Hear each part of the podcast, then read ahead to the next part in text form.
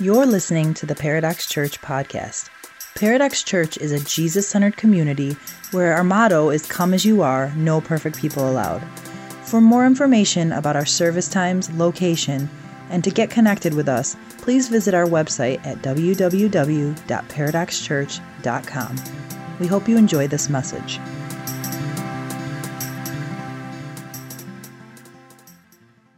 All right. Hey everyone, how you doing this morning?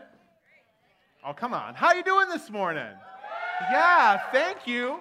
All right. So if you've been I didn't hear that, but it was very enthusiastic. Thank you. All right, if you've been coming to Paradox for any length of time, uh, someone may have asked you when, you when they ask you what church you go to, and you say Paradox Church, maybe you've had to feel the question, someone asking you, why is your church called Paradox?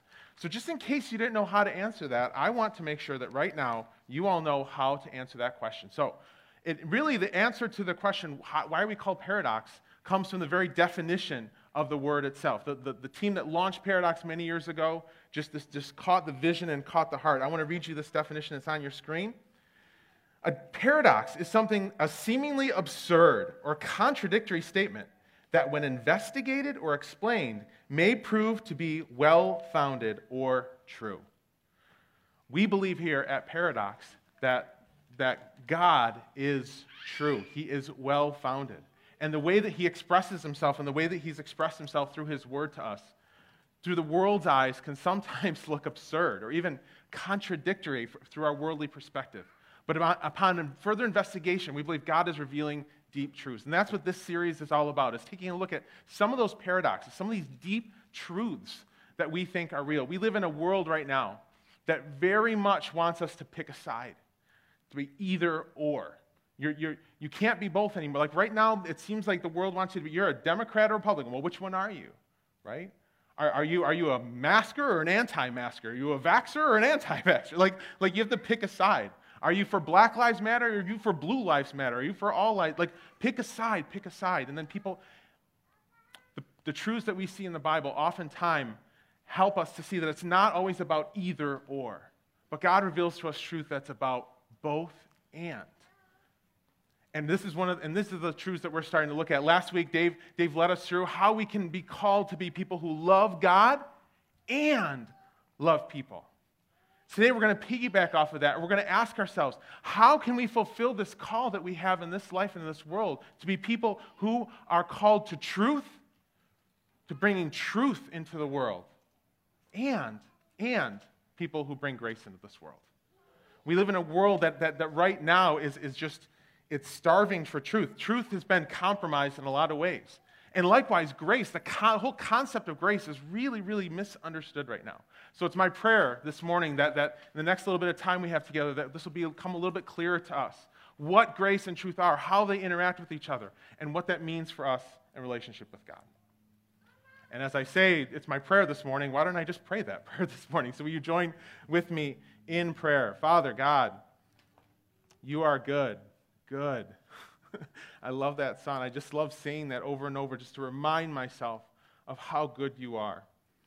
And God, I, be- I believe that you reveal yourself to us uh, in so many ways because you want to be known by us, because you want relationship with us. That's why you made us, is for relationship with you. I pray that this morning, as we open up this word, that you would show us what that looks like, how we can have relationship with you, uh, how we can understand and accept your truth and your grace, and then how we can turn around and be grace and truth to the world. God, will you be with us this morning as we try and unravel this paradox? In Jesus' name. Amen. Have you guys ever gone to like one of those museums? Not, not like an art gallery, but like a museum that's a hands on museum where there's like all these different rooms, like a, like a science center or something like that? Yeah. yeah, right? I don't know about you, but like when I go to a place like that, I, I, I get, I, I get crazy. Like I go around and I just want to touch everything. And you want to go to this room, like, oh, what is this thing? What does this room do? And then you, you look around and you see something over there, and you don't like give the thing the time that it needs. Like you go over to this thing. What's this thing do? And you just and then you see a door. You're like, what's in this room over there, right? I don't know. Maybe it's just me, right? Like I get excited when I'm in a new place with new stuff that I can that I can check out. Or maybe you've gone to buy a new home recently, and you're like going to you go into this home, and what do you do? You don't just kind of sit at the door and just think, like, you want to go, what is it? You're checking light switches. Well, what does this light switch work in? What is, what's in this closet? How big is this closet? It's kind of like when we get in those, maybe it's just me, Hopefully, there's some of you that can amen me. Thank you. Uh, it's, it's like I feel like a toddler. I feel like I'm just excited about this world and everything that's there to see and do. I love watching young kids just interact with the world. They're so excited. Everything is fresh and new. I think it helps that their perspective is literally like everything is big. It's just, it just makes everything just awesome and, and exciting to them. I, I can, if I came in Paradox next week and there was a giant chair in the lobby that I had to climb up on, I would do it just because I'd be like, what's this chair? Like, that's, that's the perspective of a toddler, and it's fun. And, and, and it helps that they have the mind of a goldfish, so they can open the same drawer and look in it five times, right? But, but it's, just, it's just the way they act. And, and the thing about toddlers, and, and they're super fun to work with, and by the way, as Dave mentioned, Journey opening next week. Yeah? If, you, if you'd like to, to hang out with some toddlers and see firsthand what I'm talking about, you can join the team. Um, just fill out the Connect card online. We'll set you up. The thing about toddlers, though, the thing about children in general, really the thing about all of us, but I'm going I'm to pick on the toddlers for just a minute. The thing about them is, left to their own devices, left to their own exploration of everywhere, they might find themselves in some trouble, right? The world is a big place, and there's things and there's areas that they're not capable of. Think about if you're at home, right? If you're at home and you're with your toddler and you have to get some work done, or whatever, and you can't engage with them in the moment, you're not interacting with them, but you don't want them to tumble down the stairs, what do you do? you turn to an amazing invention called the baby gate, right? Baby gates are awesome. You can put them in front of things as, as a barrier, as a way to keep them from going to an area where you can't be right now. An area that's, an, area that's, that's, that's off limits to them because it's just not safe for them to be there alone. They shouldn't be there by themselves. So you can put this up as a barrier to them. A good parent will, will do this. A good parent also knows that kids are clever. and kids like to climb, right? Go, go YouTube videos on kids and baby gates, and you will see the most amazing displays of, of athleticism and acrobats you've ever seen as these kids climb up. And it does, it's not just true for toddlers, it's true for us too. When there's, when there's barriers or there's things in our life, guardrails in our life, we can easily find a way around them if we really, really want to. But a good parent doesn't, doesn't, say, doesn't say, well, they'll get over it anyway. No, the good parent puts the barriers there. But, like I said, a good parent also knows that a kid can overcome that barrier. So, a good parent will also, along with, with, with putting truth in the way as, as a guardrail, to say, no, the truth is you don't want to be in the basement right now. Like, there's, there's, there's a, here's a barrier, here's a boundary, here's truth. A good parent will also be ready to impart grace. We'll have, we'll have the first aid bag at the ready so that if and when the child goes to a place they shouldn't, does something they shouldn't do, parent can come alongside of them, help them, heal them, restore, redirect their behavior, and restore the relationship and bring them back to the spot with the parent where it's safe. A good parent would, a good, would a good parent not put any barriers up, not put any gates out, and just say, well, I got the, uh, I got the kit. So the kid can go everywhere. They can touch whatever they want. It doesn't matter. I'll, I'll stitch them up. I'll just fix them. No, no, that would be that that would we be calling phone numbers on you. You can't do that. On the on the flip side, right? Would a good would a good parent put up put up the gate and, and tell the child, you may not go there, don't go there. And then if and when the child goes there, would just like look down the stairs and go, oh man, that's that's a bloody mess. We lost another one. Like, kid didn't listen. Right? No, a good parent is a balance of both. Truth balanced with grace, working together. The good news is that we already have an awesome example of parenting, of how to balance and how to use truth and grace together in God, right? Since the very beginning, when God created man and woman, he, gave, he, he, he balanced off truth and grace. And we're going to learn that's because that's just who he is, right? Adam and Eve, he, he gave them one gate. You got one rule, right? And inevitably, like we all would and we all do, they, they climbed that gate. They broke that rule. Eve ate the apple. Adam partook as well. But what did God do? Did he write them off? All humans are useless. I guess I'll go make something else. No. He stood in, he was ready to, to pick them up with grace, to clothe them, and to give them a way of life. And to still, he didn't abandon them, still be with them, and bring truth back in front of them.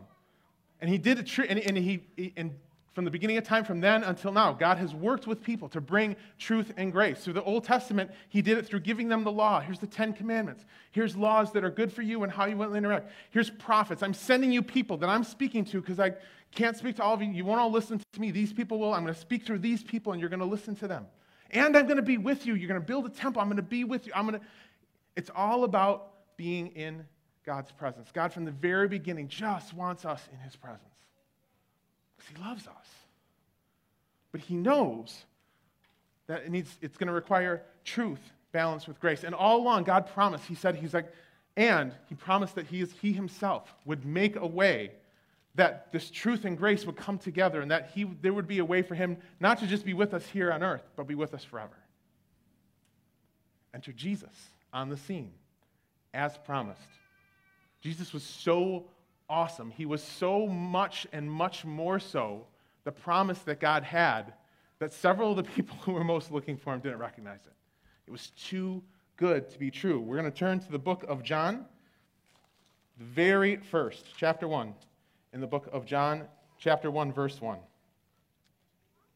says, In the beginning was the Word. John is talking about Jesus.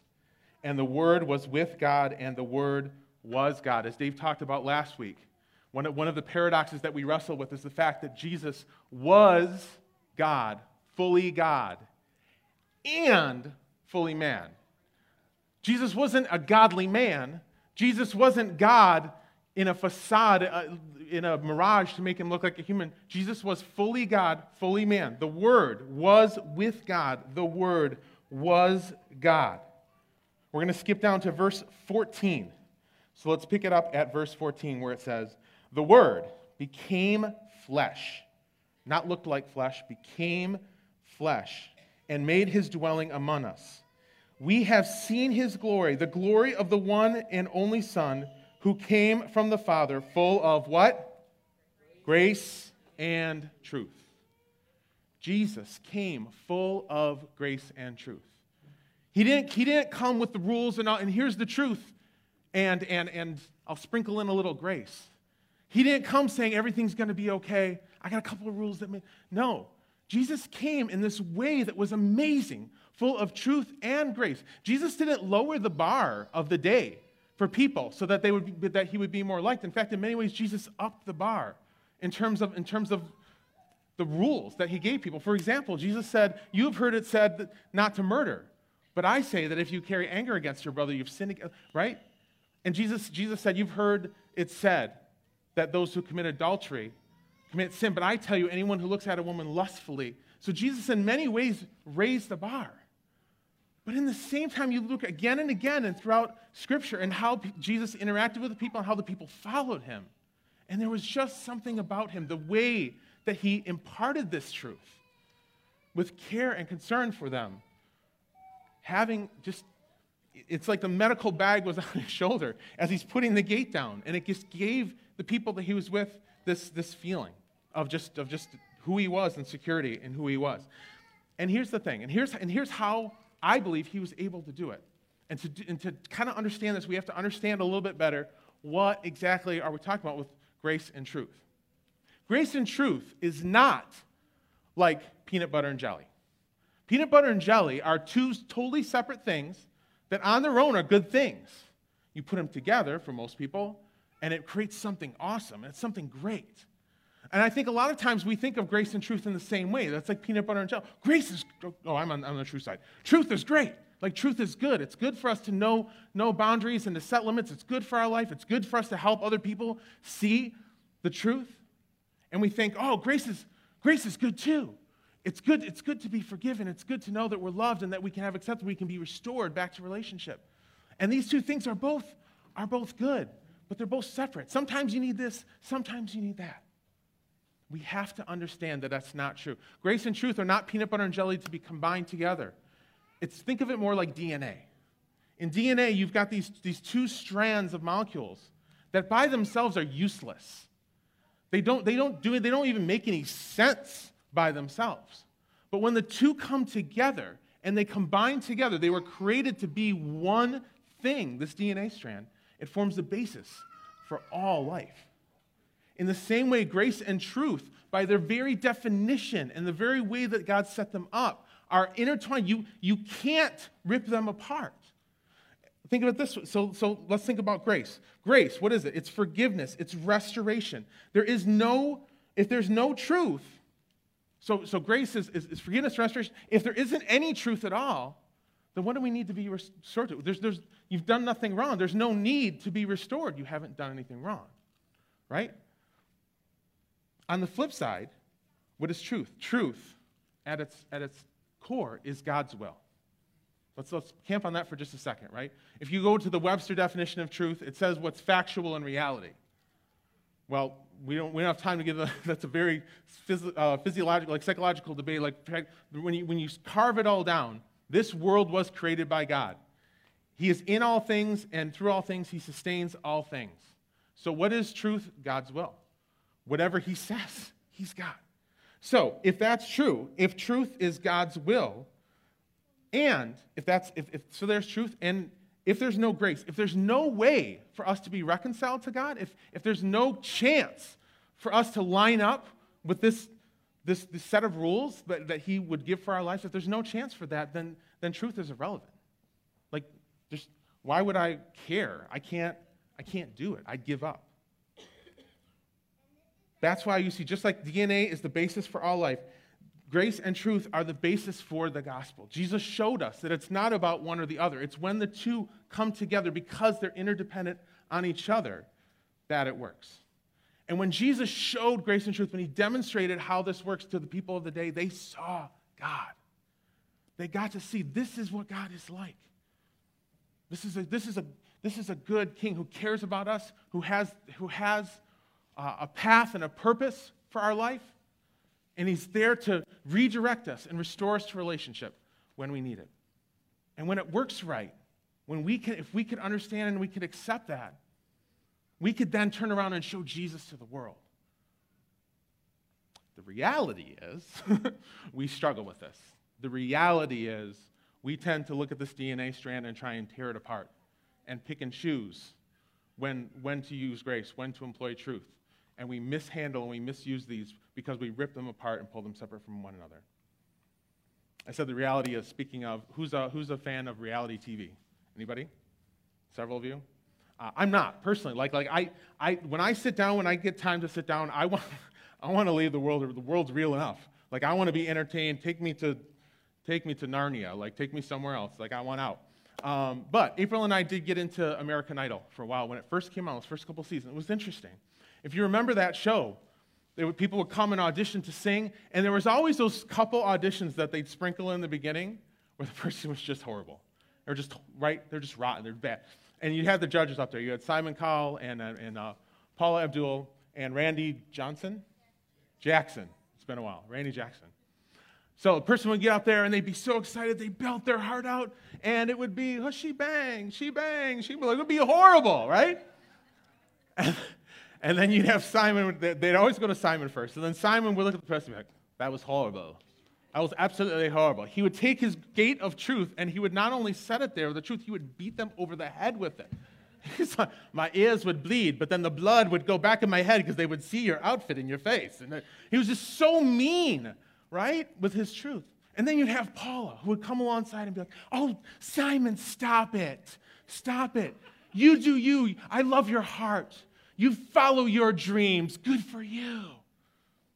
Then you'd have Randy. He was a mixed bag. He would just be like, he's like, dog, I'm not feeling it. Like that was, that was his thing. I'm like, not, not feeling it. But here we have we have Simon and we have Paula. And I think we can look at them as an examples of how we as individuals and sometimes we as the church get it wrong. We pull the strand apart. Sometimes we're a little bit too much truth in your face right? We, we think we're helping. This is, this is the type of church that goes out and, and, and we'll, we'll go in front of an abortion clinic and, and, and we'll, we'll yell and we'll throw things at people or, the, or, or, or, or, interrupt um, an LGBT, uh, LGBTQ like um, parade and march with bullhorns and yelling that God, like this is the type, this is the type of mindset, this legalism, this judgmentalism that says, you need to know this. I've got the truth and here it is and I'm going to make you understand it.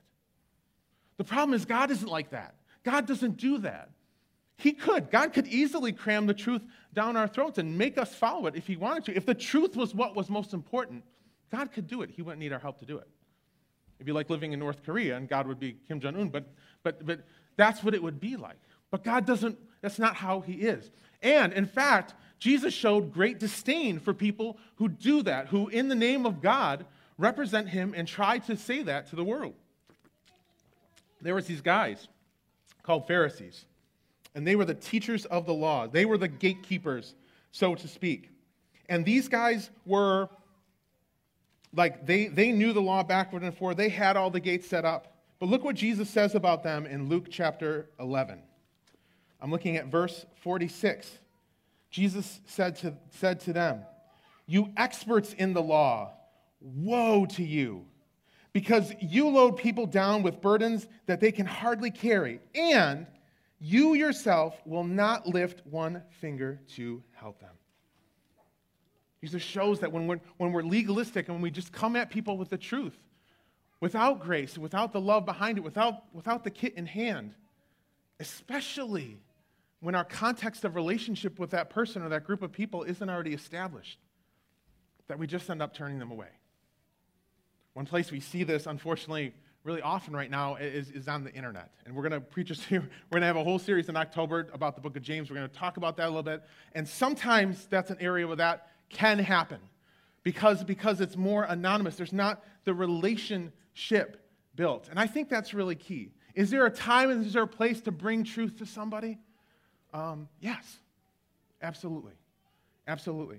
But when we don't do it in the context of relationship, I think it's very interesting. Not only do we pull the DNA of grace and truth apart and look at them separately, I think we kind of get them also backwards in the way we use them when we do that. What I mean is, is when we have um, when we, when we go someone at, uh, when we have a relationship with someone who that's not like strong, we don't have a really strong relationship with them, for some reason we tend to lean more on truth. And for those people that we have a stronger relationship with, for some reason we lean more towards grace. When we have more relationship, we have more context, we could probably bring in more truth, but instead, we just, we just bring the bag of grace. We become Paula Abdul. So, when we become Paula Abdul, we do it for a number of reasons. And, they, and it seems like when you're Paula, you're so sweet. It seems like you've got good reasons and, and good motivations for what you're doing. For example, if I bring, if I bring a truth to this, to this brother or sister, this person, it might, might be hard for them to hear. I might hurt their feelings. It might put a little bit of an awkwardness in our relationship. It might, it might make things, it might make things awkward between us. And so we avoid confrontation. The problem is when you avoid confrontation, more often than not, it leads to escalation. What I mean by that is, is we put off a conversation that should be had for a while, and things just get worse. Things tend to not get better on their own. Without somebody bringing truth to this brother or sister, they might continue to stray, and then it might be harder and harder to, to have this conversation that needs to be had. I personally am, am learn, I'm more and more convinced in my life. I've said this to several people lately. Like, like I, I've been so guilty of that myself. Where I can sit and I can say, I want the truth. If I'm in a relationship with you, I want the truth. Tell me, please, let me know. But then me, myself, when I have a chance, if I'm honest, too many times I'm just, I'm just in the bag. What do you need? You need some tape, some gauze? It's the, it's the zipper, it's the your flies down thing, right?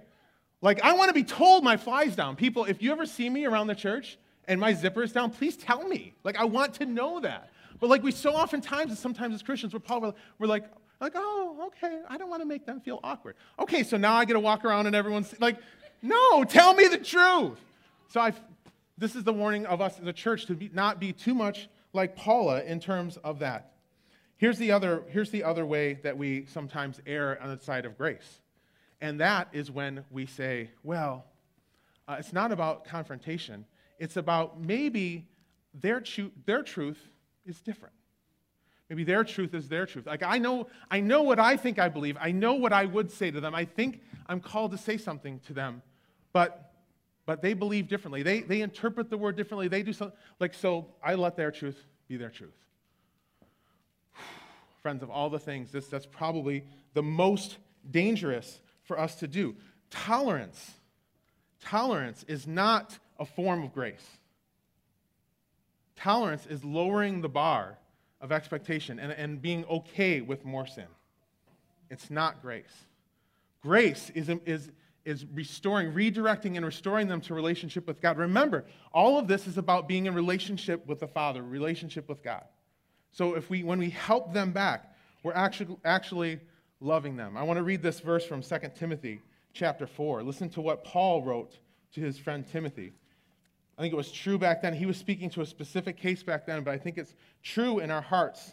Uh, this is, we're going to read verse um, 2 through 4. It says, Preach the word, be prepared in season and out of season. Correct, rebuke, and encourage with great patience. See, he doesn't say just correct and rebuke, be harsh. He says with great patience and careful instruction.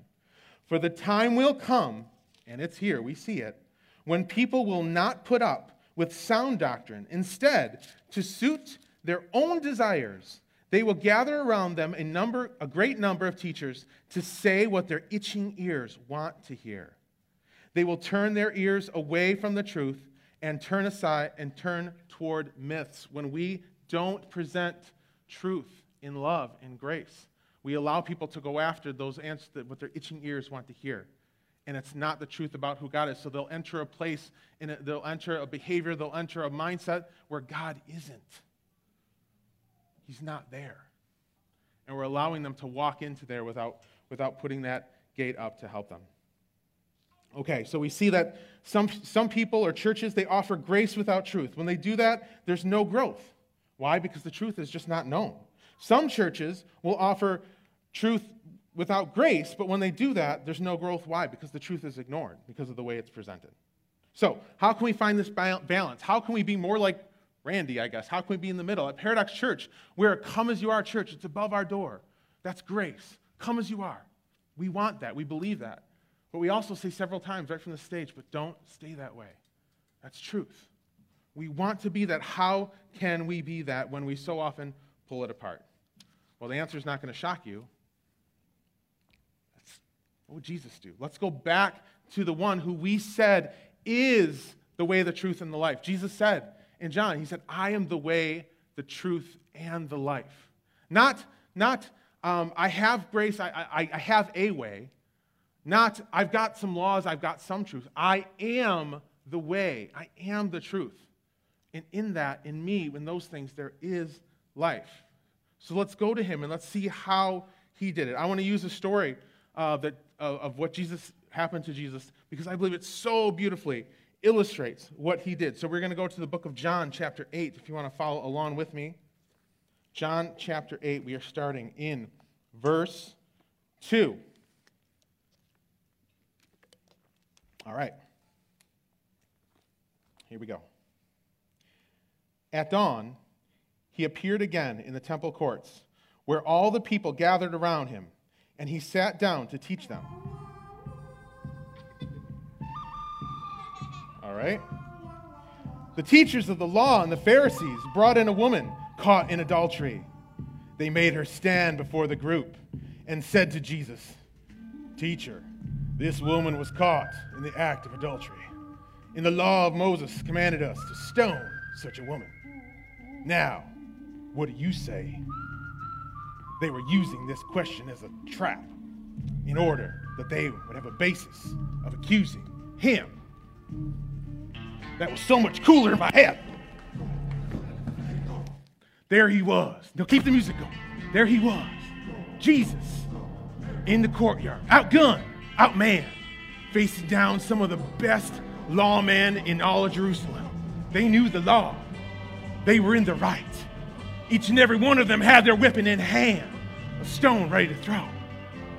What would Jesus do? The noon sun blazing on the hot sand.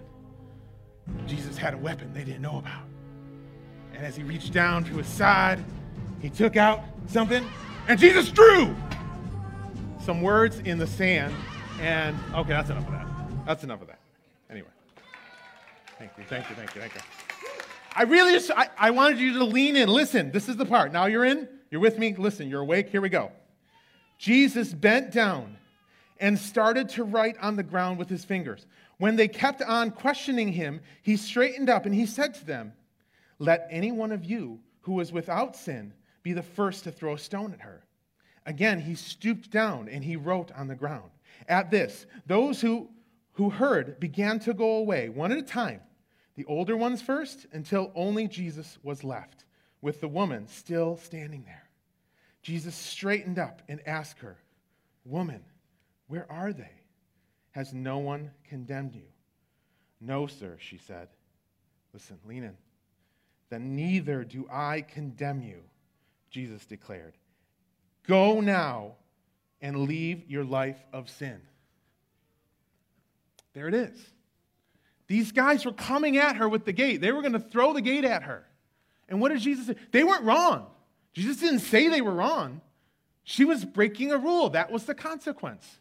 He didn't tell them that they couldn't do it. He simply showed the truth to them that they were under the same law, that they were under the same rules.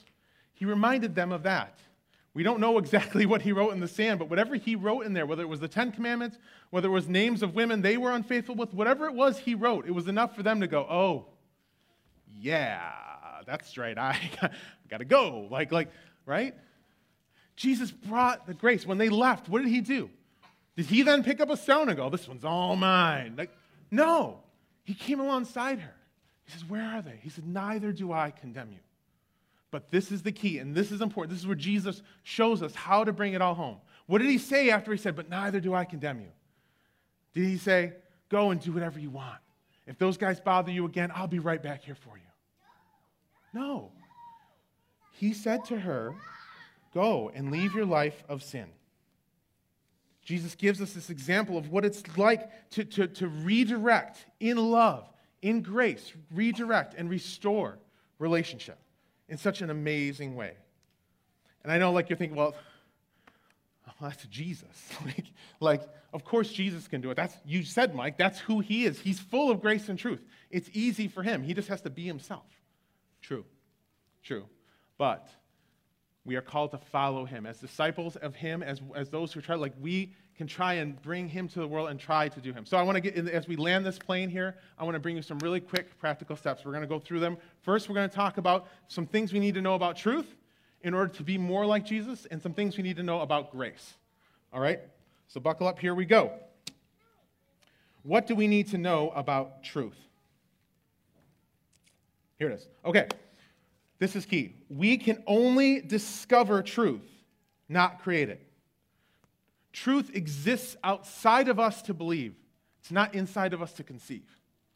Right? Like, like we can have our opinions, we all have our opinions, but when it comes to truth, what's right and what's wrong in any given situation, what's wise and what's not, what's the best path to take and what's not, when it comes to, to the truth of it, we can have our opinion, but ultimately it's God's. This is His world and we're in it. We are his children, right? When it, we, we don't like to hear that. We, like, like it's not a democracy. We don't get a vote. Here in America, we don't like to hear that. Democracy is an awesome, it's the best thing we found so, so far for human governing. But the reality is, in God's kingdom, it's a kingdom.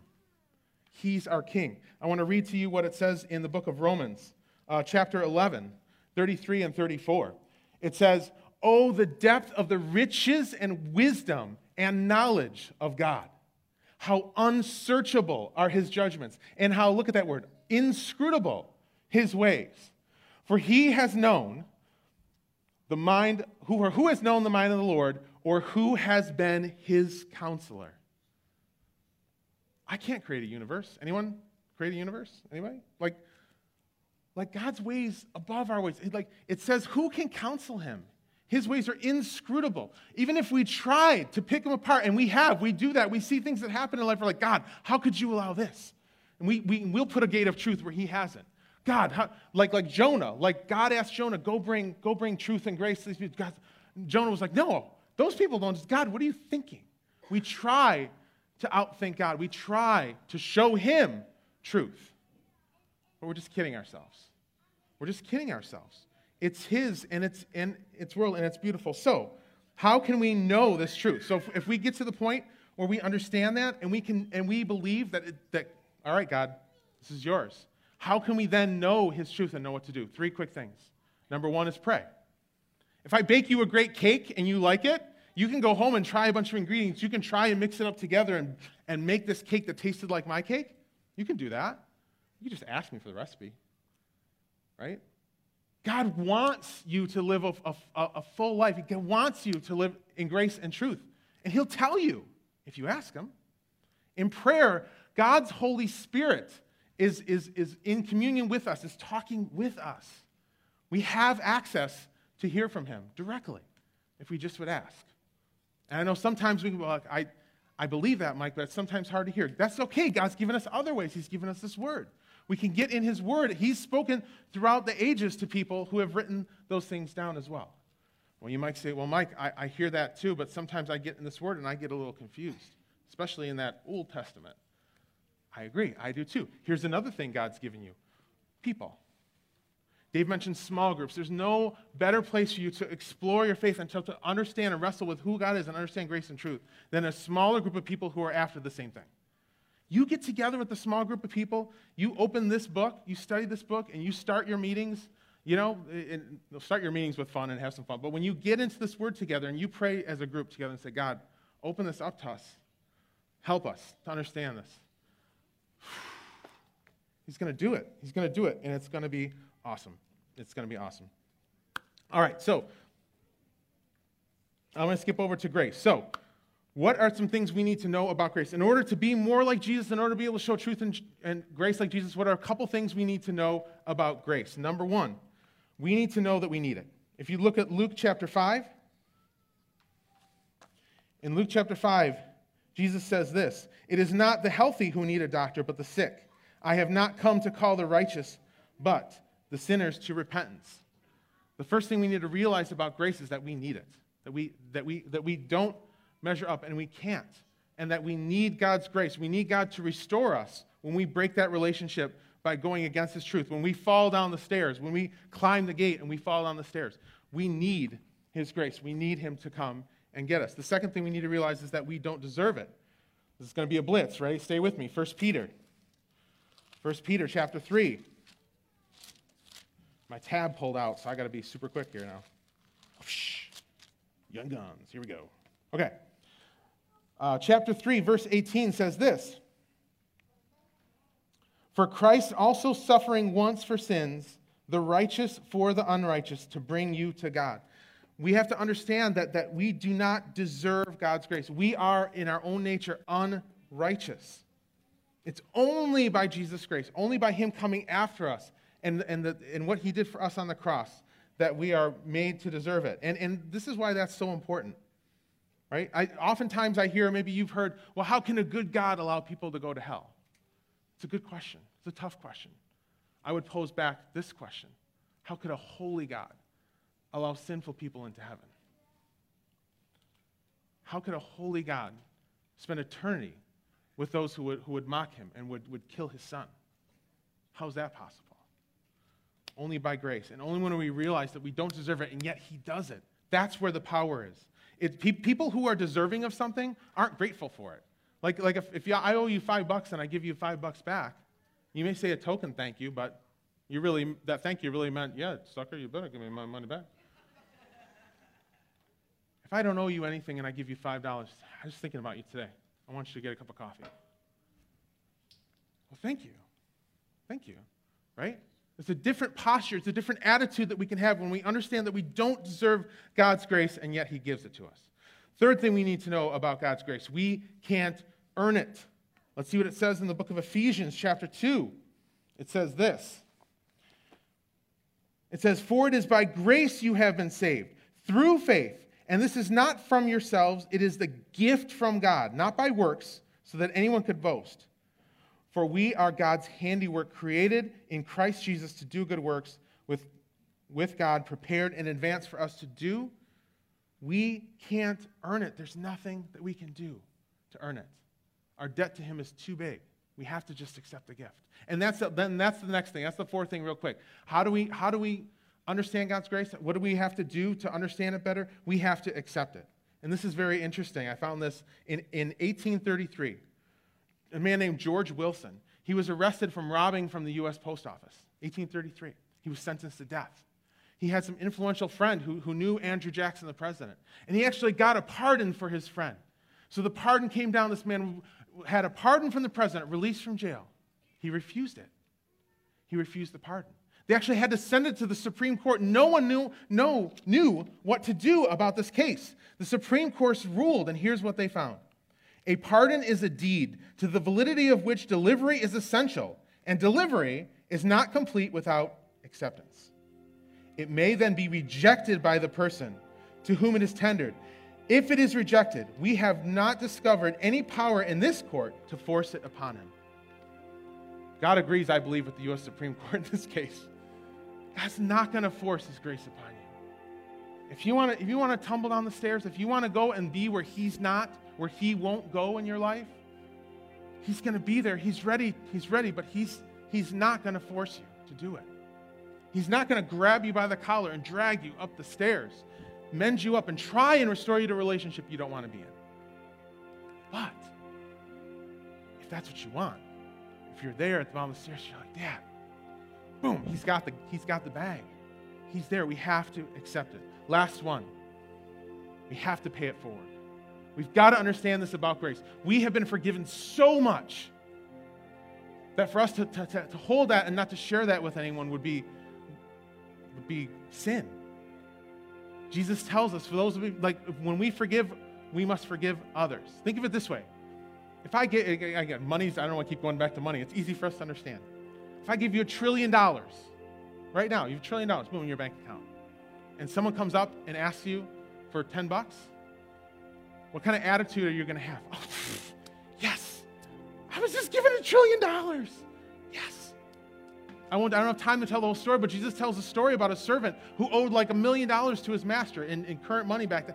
And, and he went to the master, and the master's like, Well, I got to throw you in jail. You're not paying me. He's like, Please, sir, please, I beg you. My family needs, don't throw me in jail. And the master said, Okay, your debt's paid. You're done. I don't know why he did this to him. he, he, he, forgave his debt.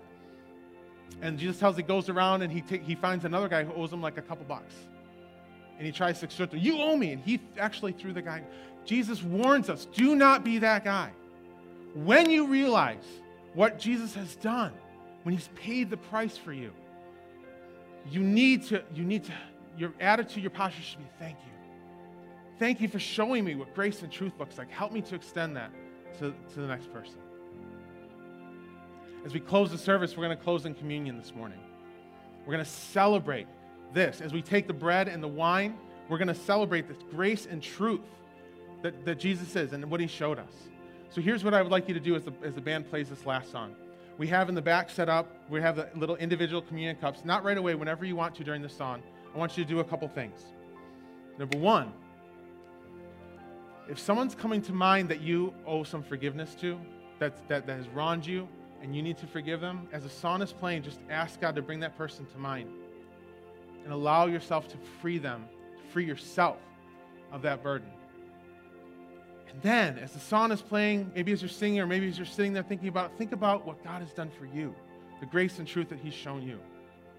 I challenge you to really think about that and not just be overcome overwhelmed with gratitude for what God has done for you. And then I invite you during this song to worship. I invite you to celebrate. Go back at some point, bring, get, grab that cup, bring it back. You can open it, get it ready. We're going to close the service by actually taking the bread and wine together because Jesus told us, he, he, he, before he died, he told his disciples, I'm going to I'm going to create this special moment that for thousands of years people can get together and remember my grace and truth spread out for you. So as the band plays this last song, let's, let's worship together and let's come back together to close the service.